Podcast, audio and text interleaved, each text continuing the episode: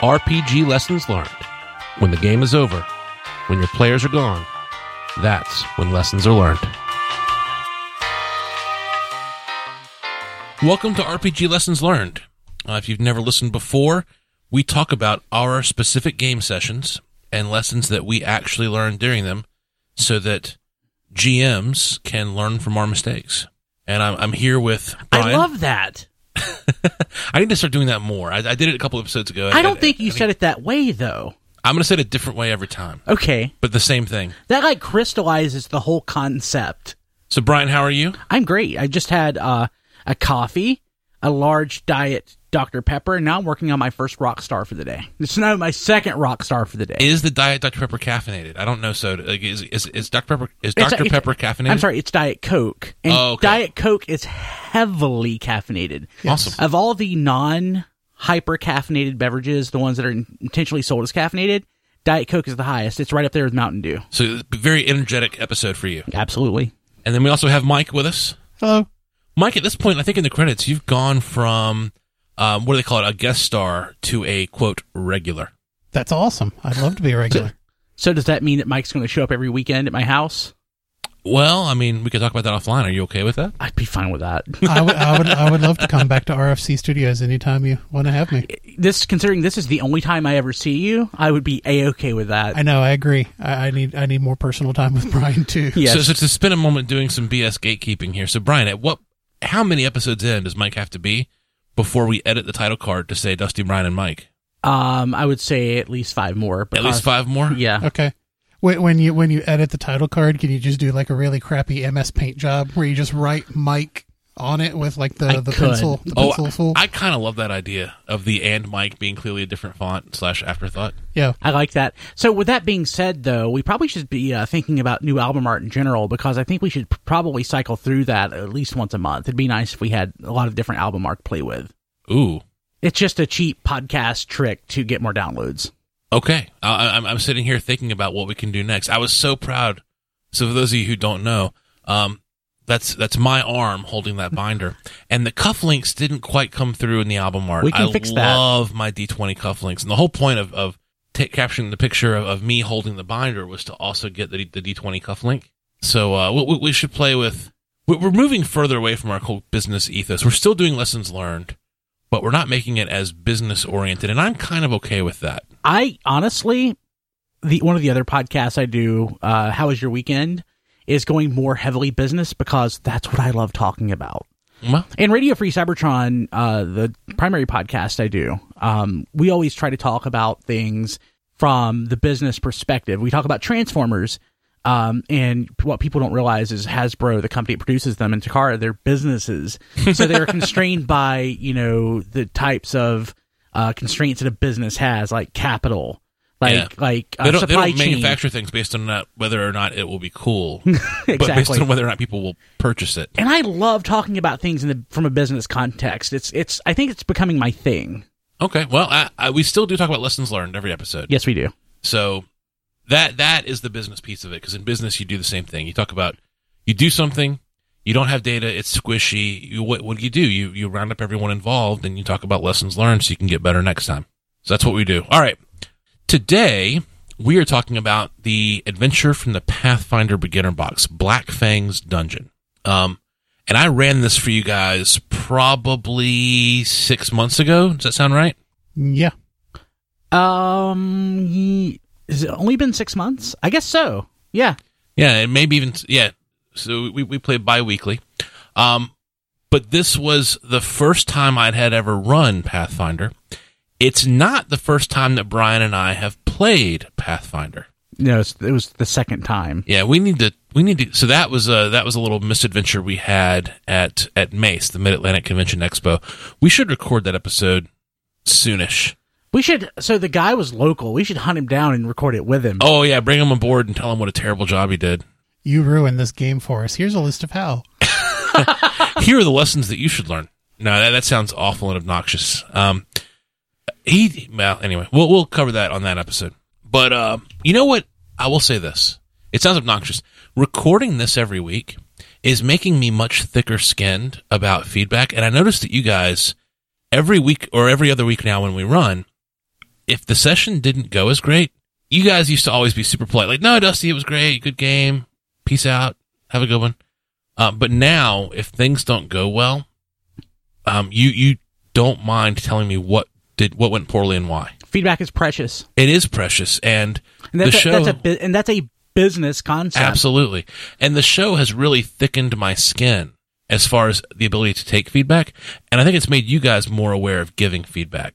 So when a session doesn't go well, like Brian, you especially, if we finished up and the session didn't go well, you- you're like, you know, next time we should do this instead. So I think we've also matured as players so that we can identify what didn't and didn't work, right? So so we know that line between I understood that this didn't go as well as I thought it should uh, versus this didn't go as well because I'm a stupid player and I don't know how to play. So let's do something a little different this episode. Before we jump into Black Fang's dungeon, because it's more recent, because we remember it more, and we don't have to jog our memories quite as hard. Let's open up with our first impressions. Um, A Pathfinder. No, of that of that exact session. So this is the session where we went into Black Fang's dungeon. We took out some goblins. Um, there there were a few puzzle encounters. there were a our, few statues. Was this our first game with Nathan? no, the first game with Nathan was the L5R game. Okay. Was this the one where he where he uh, used uh, the Pythagorean Nope. theorem? No, Okay. that that was that was definitely the L5R game. Okay. But I mean, Nathan was definitely in this game. Because it kind of, it's kind of hard to separate out my feelings of this game without Nathan specifically, and that that that's because I think that I think in terms of who I'm playing with as much as anything, and that's not a comment specifically about Nathan. It's just like literally we started just started playing with him around the same time. Yeah, we had played a few adventures. We played uh, the L5R game. He joined us for that. He joined us for quite a few of the D100 games. Yep. I really like Nathan, so I enjoy playing with him. Yeah, So I think I think that's colored my um, opinion a little bit, but not it hasn't not in a substantial way. So how does that relate to this session? Um, so I think that coming in spe- early on, again, we hadn't been playing with him long, so we were still going through a feeling out period. Because honestly, I mean, he'll he'll listen to this, but um, we all had dinner after I think the first game where Nathan played, and we just talked about it's like, hey, how was the how was the game? Did you enjoy playing with Nathan? Uh, you, right. We went to Iron Grill. Yeah. and uh, he went home. We went to Iron Yeah. Grill, and we basically did kind of like a almost a post interview assessment. Yeah, it's kind of like it's kind of like what Jason and I did after we hung out with you for the first time. Oh, I, yeah, I've heard that story. So, uh, so, uh, you know, like, yeah, we like him. It's fun. We'll see how it goes. So we're still feeling it out. Now I have a very firm understanding of what the game is going to be like with him. But at that point, not only were we filling that out, we were still trying to play this new system. And this is, it shouldn't feel so different from D and D, but you're basically going back a system and a half. Yeah. So it did feel different. Well, and it feels feels different too because um, this is the first game that wasn't a one shot after like roughly a year and a half of, Of just one-shots. of just Yep. one shots. Yeah. we got burnt out on our 4E campaign, and we didn't really talk about this. I tried to start another secondary 4E campaign, which the Prison Break was the last game of that. It was it, I, basically I ran the uh, the geomorphic dungeon, which we've never we we haven't covered on the show yet. We've we've mentioned it, but we haven't covered it. And then the Prison Break, which we did talk about, that was an early episode. Um, those were two games of me attempting to start a new campaign, and you guys just weren't having it. So I was like, you know what? We're gonna one shot different games, different characters, different systems, and we did that for like a year and a half. yeah. I think it was the the last game I ran, which is the last episode we talked about. I think it was the last game I ran with Wraithwood Cavern and the Cultists of Bane that finally put a pin in our okay, we're done with 4E. So after those six combat encounters took eight plus hours, I think that was when Yeah, that was us being done with 4E, and then we went to um, BFRPG, but we were still in Fallcrest. We were still the same characters. You were still Stonewing and Malchior, etc. Yep. Um, and then we that that game died in in our in BFRPG, no fault of the systems. And then we played in 5e the Geomorphic and the Prison Break, and that was the end of that campaign. Yep. And that campaign world, Yep. which Brian now wants to revisit. Yeah, I, I, I more the more the characters because I do miss them. And again, funny, it's I'm playing basically Mike's character from like high school. from like middle school. So so Malchior is a character name that I first gave uh, to a character when I first played Quest for Glory One. I, is that a shareware game? That's that's an old Sierra game for, for the PC. So that's like the, uh, the split off of King's Quest. So so in the Gotcha. Sierra adventure games, you had Quest for Glory and King's Quest. I played Quest for Glory. Malchior was my Quest for Glory character name. So Pathfinder. So the, the Pathfinder beginner box. Um, this basically, um, I, I've mentioned the premise for this campaign before, but I told you guys, okay, I want to do a mini campaign. We've done one shots for a year and a half. I want to do a miniature campaign, and I and I said I've got the beginner box, and I've got a ton of Pathfinder stuff. I've got a shelf full of books, as you can see on Facebook. Um, Brian posted all all my bookshelf stuff. I've got a ton of boxes of pawns. I mean, I think I have. In fact, I have every single box that's been released to this point. So here we are in 2017. Every Pathfinder box of pawns that's been released, I own it. So I have a ton of Pathfinder stuff. But I said, you know what? To keep it simple and to keep prep time low and to make it so that I can run this game after work without interfering with raising my five year old and holding down a job, um, I wanted to just run an entire campaign, levels one through five, out of nothing but the beginner box beginner box monsters, beginner box pawns, beginner box everything. Um, and that was the, that was what I pitched you guys. And you guys were like, great, mini campaign sounds good. So there are a couple things I want to talk about from the session. Um, one of which is the pre-generated characters. I can't remember who picked first or how we picked. I do remember that Chris picked last, which is why he wasn't the rogue Yep, because Nathan claimed Mercial. Or no, Chris wasn't there for that first session. that, that's right. Yep. Um, it's funny though, you two, so Brian and Mike, I still mix up your character sheets because in my mind, Mike's a wizard. Mike's the wizard. Yeah. I have never So- played a wizard prior to this. I still hand Ezren to. So the four the four characters are some of the iconic Pathfinder characters. So Pathfinder, for every class, they have this iconic character that is that that that embodies that class that you can play. And the four that come in the beginner box are Ezren, the human wizard, Mercial, the the elven rogue, um, Kyra, the human cleric, and then Valeros, the human fighter. So I still hand Ezren's wizard character sheet to Mike almost every time we play. And then Mike's like, oh, nope. And he hands it to Brian. And I'm like, oh, crap, yeah. now I remember. yeah, I uh, wizard was I especially to begin with. I really just basically played the wizard like he was a fighter, and I wasn't very effective. Um, To be fair, you didn't have a lot of spells. You, No. you had that staff and that master's hand where you can throw it and retrieve it, like So- basically Captain America's shield. I, I well, so the funny and the thing about that is, um, with that character, um, like I wasn't invested in that character at all. You know, he's pre-generated, so I'm just like screw it. So I, I'm not playing him at all, like the character's written out to be. So basically, uh, he's kind of a loser. He's a degenerate. He's depressed because he's just a level two wizard. Nobody gives a crap because of him. and he's and in the picture of him, he's got gray hair. He's Yeah. like he's like a sixty year old level two wizard. yeah, well, I think yeah, I think he's in his fifties. His actual backstory explains this. Yeah. but you're not playing his actual backstory. Well, I mean, a little bit, a little bit, little bit, a yeah. little bit.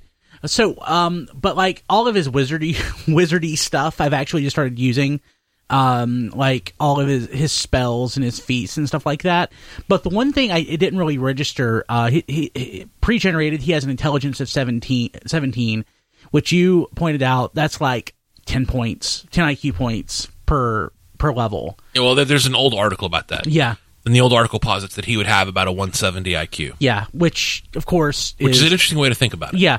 So I've started trying. I've I've played him off now to be more like, um, like a lot of the the the nerds that I've known throughout my life who basically live in their basement. Uh, they're super smart, but they have no ambition, and uh, you know they only go out when they have to go out and things like that. So I've started trying to play him off like somebody who's clever without any ambition. It wasn't but a few sessions ago that you said to me, "I really want to build my own character. I want. I want to. I, I don't feel Ezren."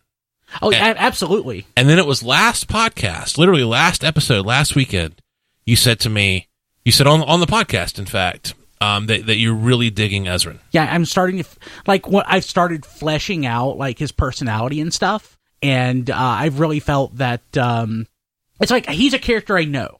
It's like I know a lot of people like that. I mean, obviously there are not that many people with an IQ of 170 uh, when it boils down to it in the world. I mean, gosh, that's four, five, five or six orders. Uh, pardon me, uh, five or six uh, standard deviations from you know uh, the average IQ. So there's not that many people in the world. Yeah, I have no idea what the IQ range is. Like people tell me their IQ, and I'm like, okay. Yeah, they're probably. A, how do you know that? yeah. I have no idea. I don't know what mine is, Yeah, how did? Anyway, but um, but it's it's abnormally high.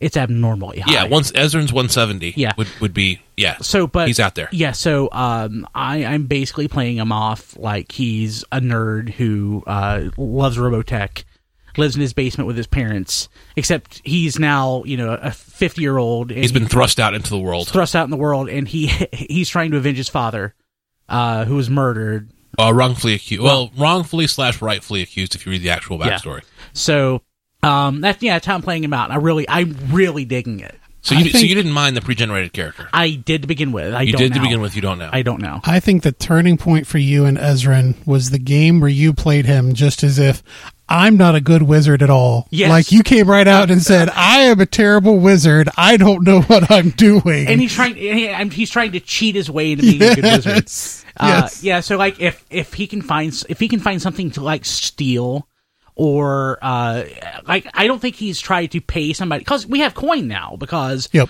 of our adventure. So he has some money. So I, I'd love to actually for him to encounter counter another wizard who may be higher level but down on his luck. So he can maybe pay that wizard to maybe. Uh, Go go to bat for him, you know, like uh, try to try to impress people. I don't know. It's kind of like a sitcom. Is kind of how he's like a sitcom loser. He's gonna, he's gonna outsource his wizard skills. Yeah, hey, can you charge this wand for me? yeah, exactly. All right. So Mike, Kyra, we've talked on the show Yep. about how tired you got of your 4E cleric. So tired that we turned him into a bad guy and killed him. Yep. Um, but here you are playing a cleric, playing a healer again. What do you think? Um, overall, I, I'm happy with the character. I like her backstory. I, I think it's kind of amazing that both uh, uh, Nathan and I are playing women, and it actually hasn't imploded on itself or the campaign at all yet. So, uh, Yeah, I've read post after post about not letting players play characters uh, of, of a different gender than they are, um, just because of the problems it can lead to and the shenanigans, etc. But no, you and Nathan are playing it perfectly straight. I mean, these are strong, independent female characters. Yeah, it's worked out well. they're undeniably strong, they're undeniably independent, and they're undeniably female. Yeah. Uh, but for the cleric herself, it's it's definitely heavy, heavy towards healing. I do like that I do have a few damage spells I can do, so I don't feel like I'm just always only throwing heals. Um, she's got a decent melee attack. And then, of course, if we encounter an undead, except for the one that I won't talk about because I'm sure we'll talk about that later. Uh, when I do encounter that undead, I have those innate abilities to, to counter and turn undead. Um, but yeah, overall as a character, I think she's solid. She's probably, I would say, the best pre-built I've played so far of all of our pre-built characters. She's she's balanced. She she's uh, got a good backstory. She she's got good stats. So let's talk about generating characters from any lessons learned there. So in 4E, you guys never used pre-builds. We literally never used pre-builds. The, Yep. the the fourth edition Essentials Red Box did a great job of playing you through this choose your own adventure game, where at the end of it you'd build you'd built a character, Yep. and then you guys extensively used the character builder to roll characters. Yeah. When we played 5e games, that Walter Kammerer fifth edition character sheet app for both iOS and Android, we we all love it and you guys always rolled your own fifth edition characters, Yep. except for a few one shots like the Ninja Turtles, which I rolled. For a lot of the one shots, I rolled your characters. For for the year of one shots, I rolled them, or they were pre rolled in the books. You know, I think I think now that I've played a bunch of pre-generated characters, I've become better at rolling my own. Because I think when I started out rolling my own, I was way too focused on on min maxing and trying to to stat or to game the stats. Um, now that I've played more pre-generated characters, I think I've noticed the the importance of rolling a more balanced character. you know, I like I've never been one to adhere to all of the gameplay mechanics. So as long as I can have a good time with the character, even if they even if they have a fault and I can play into it somehow, I'm fine with it. Especially over the last couple years, really gotten more into the RPing aspect, more so than just the mechanics aspect. So I'm typically pretty good with just uh, dealing with whatever cards I'm dealt. That's fair. So as with so many other lessons on RPG lessons learned, the lesson is there's no one way to do it, right? Rolling your own is great. Um, pre-generateds are great as long as you mix the two and the group knows what you're up to and what you're thinking as, as a GM. Um, but yeah, pre-generateds have been good. Uh, They've expanded my horizons as well, Mike. I like that you said that. As far as, oh, that's an interesting idea. That's an interesting mechanic. That's an interesting thought. Um, I'd never thought to build a character that way or, or to think about. I don't, I don't know. It's, it's, it's interesting. I, I enjoy looking at other people's built characters Yeah. to get ideas and thoughts for how I might. So, so yeah, a good health of, a good, good healthy mix of pre-generated. But here we are playing an entire campaign with pre-generated characters. Is Kyra, Mike, starting to, uh, wear thin a bit or are you still enjoying it? I'm still enjoying her. Um, as I level up, I get some some expansion into giving her some more damage abilities, maybe focusing a little less on the healing. Um, so that's been working out pretty well. Then how about you, Brian? As as you level up or as you continue to play, well, we've already covered it really. Ezren's not chafing, you're growing into him. I'm growing into him, um, and I've missed a couple games.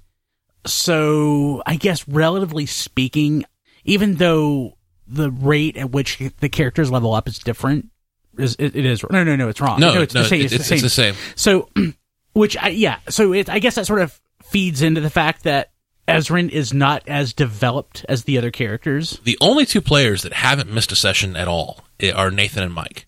So Nathan and Mike have the highest overall experience points, and then close second is is accidentally I accidentally hit the table that time. Uh, close second is Brian. So Brian, you're right on their heels. You're you're only a level behind, You're- which is you're le- you're level three to their level four. which is fitting though. Yep. and, and then Chris, just because of work and, and and his daughter is much younger than mine. And movies coming out. Um, yep. He, uh, Chris he- will listen to this. I'm not, I'm not Yeah. speaking out of turn. yeah, yeah. He he went to listen to Guardians, of the, or sorry, he went to watch Guardians of the Galaxy two one night. Which who can blame him? Oh yeah. Such But, a great um, movie. But he's lagging behind, and even he is only roughly a level behind. Yep. Yep. Yep. Anyway, a, a thought that just came into mind. I, I think I think what's really helped us glom on and adopt these characters, these pre-gen characters in this campaign, was your efforts to do one game apiece that was a character focus centric game. So when when you did the Kyra episode and you did the Merciel episode and you did the Ezren episodes, I think that really helped us grow and kind of attach to these pre pre generated characters. Yeah, I like. I don't disagree with that when it's your game, but in a game, and this is feedback I gave Dusty. It's spe- specifically yeah, a game is. or two back. Let's save some of it for that actual session. Okay. because we, we have a lot we have a lot of Pathfinder. We have a lot to talk about. I'll save it. to talk I'll save- about. I'll yeah, save let, us save that one. But what I do want to say is, um, this is this this Black Fangs dungeon right out of the book was the first adventure we did in this campaign, and before we ran the adventure, I had laid out for you guys the concept for the campaign. Yep. A whole campaign out of one box using these pre-gens. So these are so building on lessons that I have actually learned through years of, of GMing. This is a campaign with a concept. And the end of this campaign is the end of the beginner box. When you guys hit level five, we're done. We're going to do something different. Will we ever come back? I don't know, maybe. But I think when we hit level five and you kind of graduate from the town of Sandpoint, I think that's the end of the game. Um, and, and, and so we had already time boxed at levels one through five. We had already limited the scope, you know, bad guys from beginner box and all that.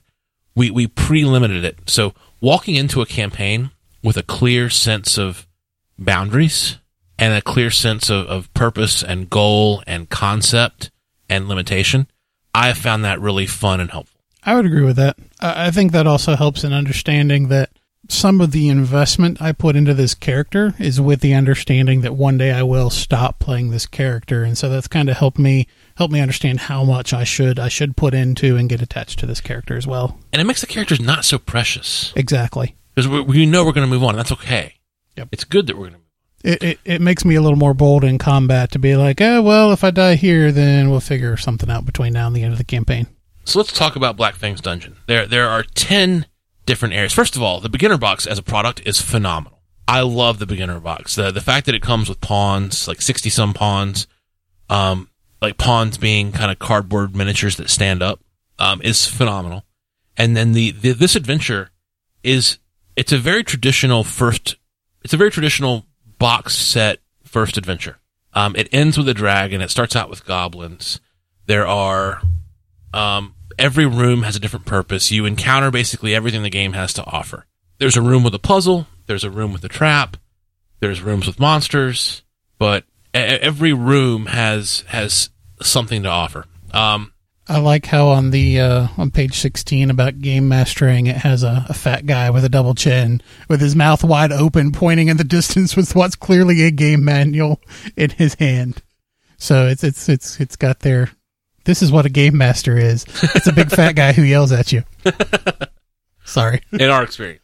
So, but the rooms, every room in this dungeon is, is basically a page in the book.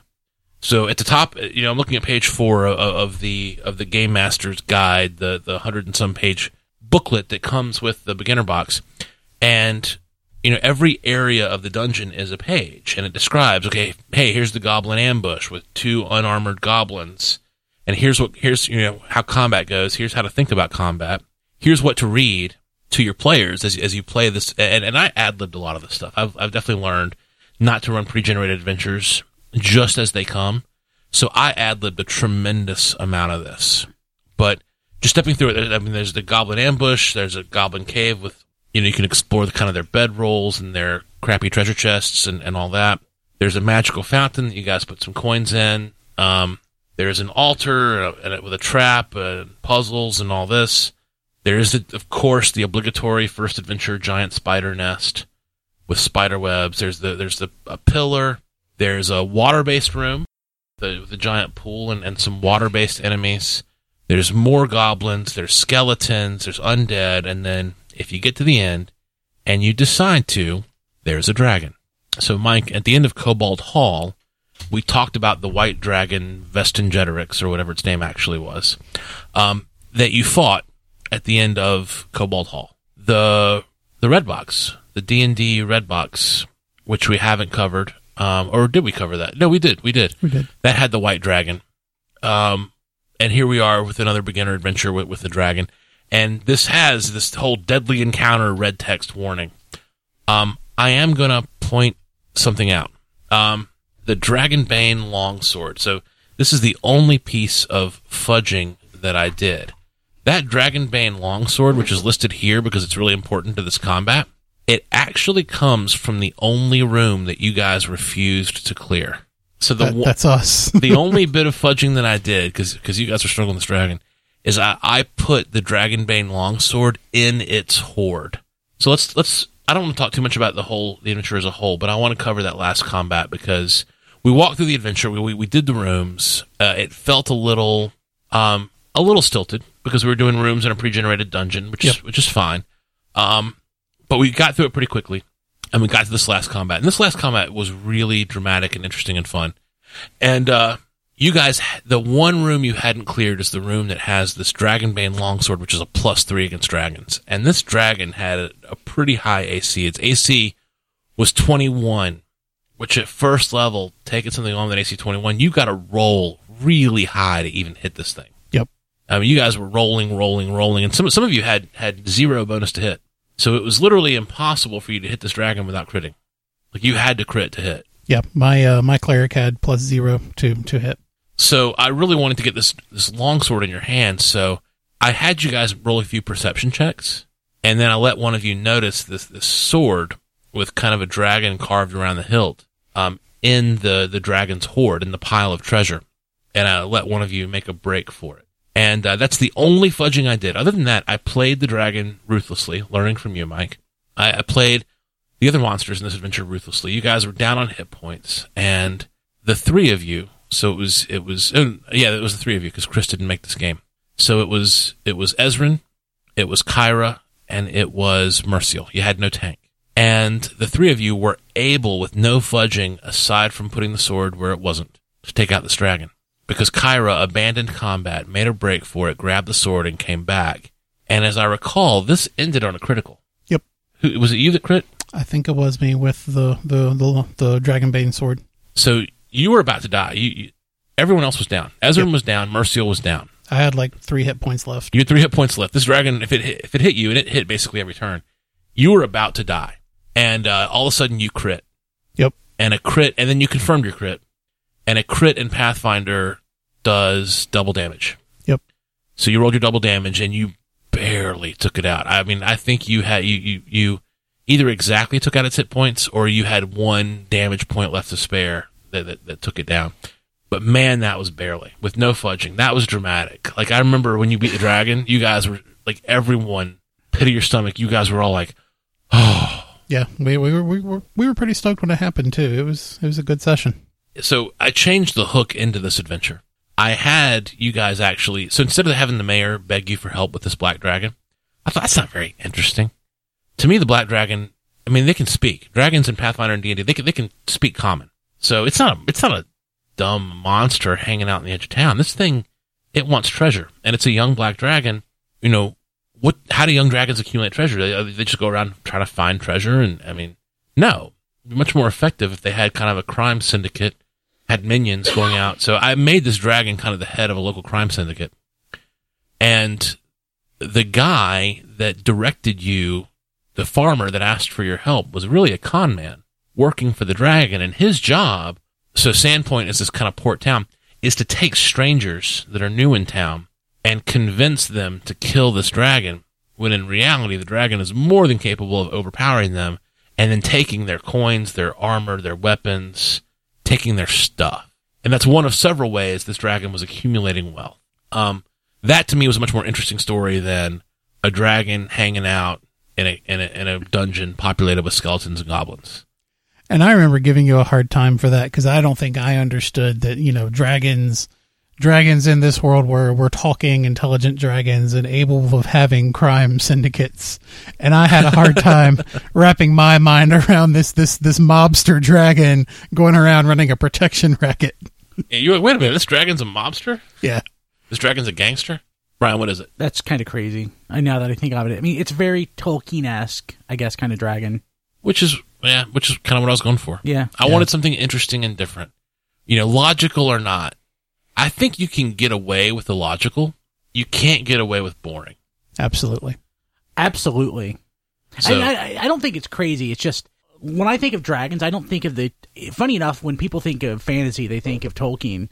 But when I think of dragons, I do not think of the Tolkien esque dragon. I think of like the dumb dragon that. yeah, I same think here. of The, the, mo- the monster. Arthurian It's Arthurian legend monster. of dragons, where they're they're they're creatures, they're dumb dumb creatures. Yeah. yeah.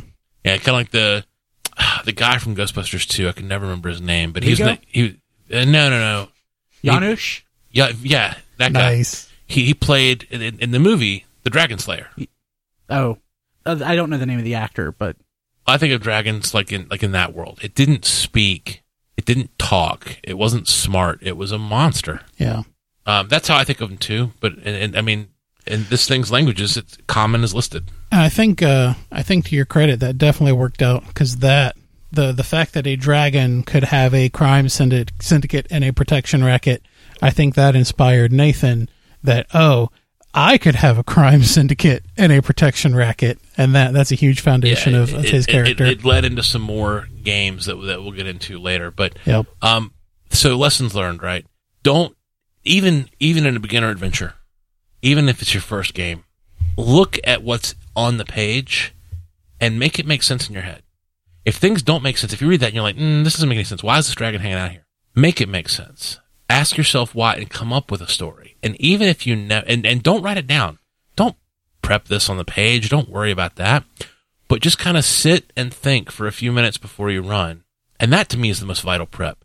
Session after session, thanks to the beginner box, the stats are done. The CR is done. Like, I, and the monster selection is limited enough that I, I can pretty quickly pick out monsters for, for next week's adventure. Um, that's all done. What's not done is taking a minute to think about what makes sense and what doesn't to you and letting the players uncover that. And, and that's what has made this campaign work by, by limiting myself on the monsters, by limiting myself on the heroes. I can have more fun with the concepts. I would agree with that. So we ended the session. You guys had barely beaten the dragon. We were so relieved and I, like we, we couldn't. It's one of those moments. It's one of those magical moments where after a session, you don't want to go your separate ways. Like, oh man, that was whew, adrenaline pumping and all that. I don't want to go home yet. So we went and we did dinner at Red Robin. Do you remember that? Yep. It's like, like let's go get some dinner. Let's let's let's go talk about this some more. And we we recounted the different portions of the combat and who was down to what hit points and and the next game. And that's so rare. It's rare to have one of those sessions. So Yep. I spend a lot of time on the show giving myself a really hard time about things I did wrong. That another lesson for for GMs is when you have something magical happen in a session, take a minute. Even if even if everyone does have to leave and go home and they have obligations, whatever, take a minute and appreciate what just happened and what you facilitated and what the group facilitated and and what you catalyzed as far as a group of people having a great time and getting some adrenaline going about this completely fictional adventure that you've all collaborated on. En- enjoy your victories. And this was a victory. What a great way, even though it was a pre-made dungeon, what a great way to kick off what has become a pretty fun campaign. I agree. Yeah. Anything you guys would add to that? Dude, not really. Uh, not without uh, getting too far ahead and talking about other games. So, Yeah. This is the first pre-written adventure that I ran where I said, so I, I've talked about other episodes. Hey, here's an introductory dungeon. Here's a dungeon crawl. And I didn't tweak it and it wasn't fun. Here's one that I tweaked and it was fun. So this is the realization of previous lessons learned, right? Yeah. Uh, the lesson learned I learned before is, hey, I should tweak, I should tweak, I should tweak. And then boom, I tweaked and it worked. So, you know, for me, lesson learned confirmed for me. Tweak your beginner dungeons make it make sense to you, share that with the players. And that's RPG lessons learned this week. awesome. So rpglessonslearned.com, all the, the subscribe buttons are there. Uh, if you haven't joined us before, hopefully you'll want to listen to more of us.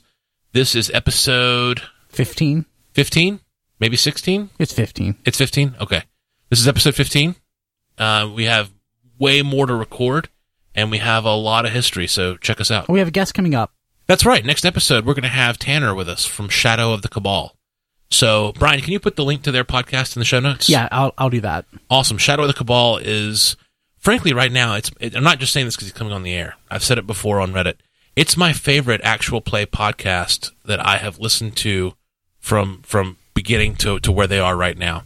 Um, it's a great L5R Legend of the Five Rings podcast. It's about samurai operating in in, in um, Rokugan, which is which is not feudal Japan, but it's an awful lot like it. A great actual play podcast, a great game master, interesting system, very very interesting world.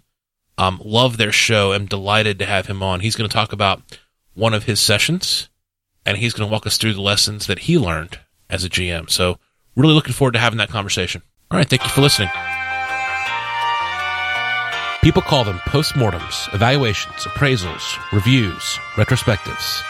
We call them lessons learned, and we're sharing ours with you.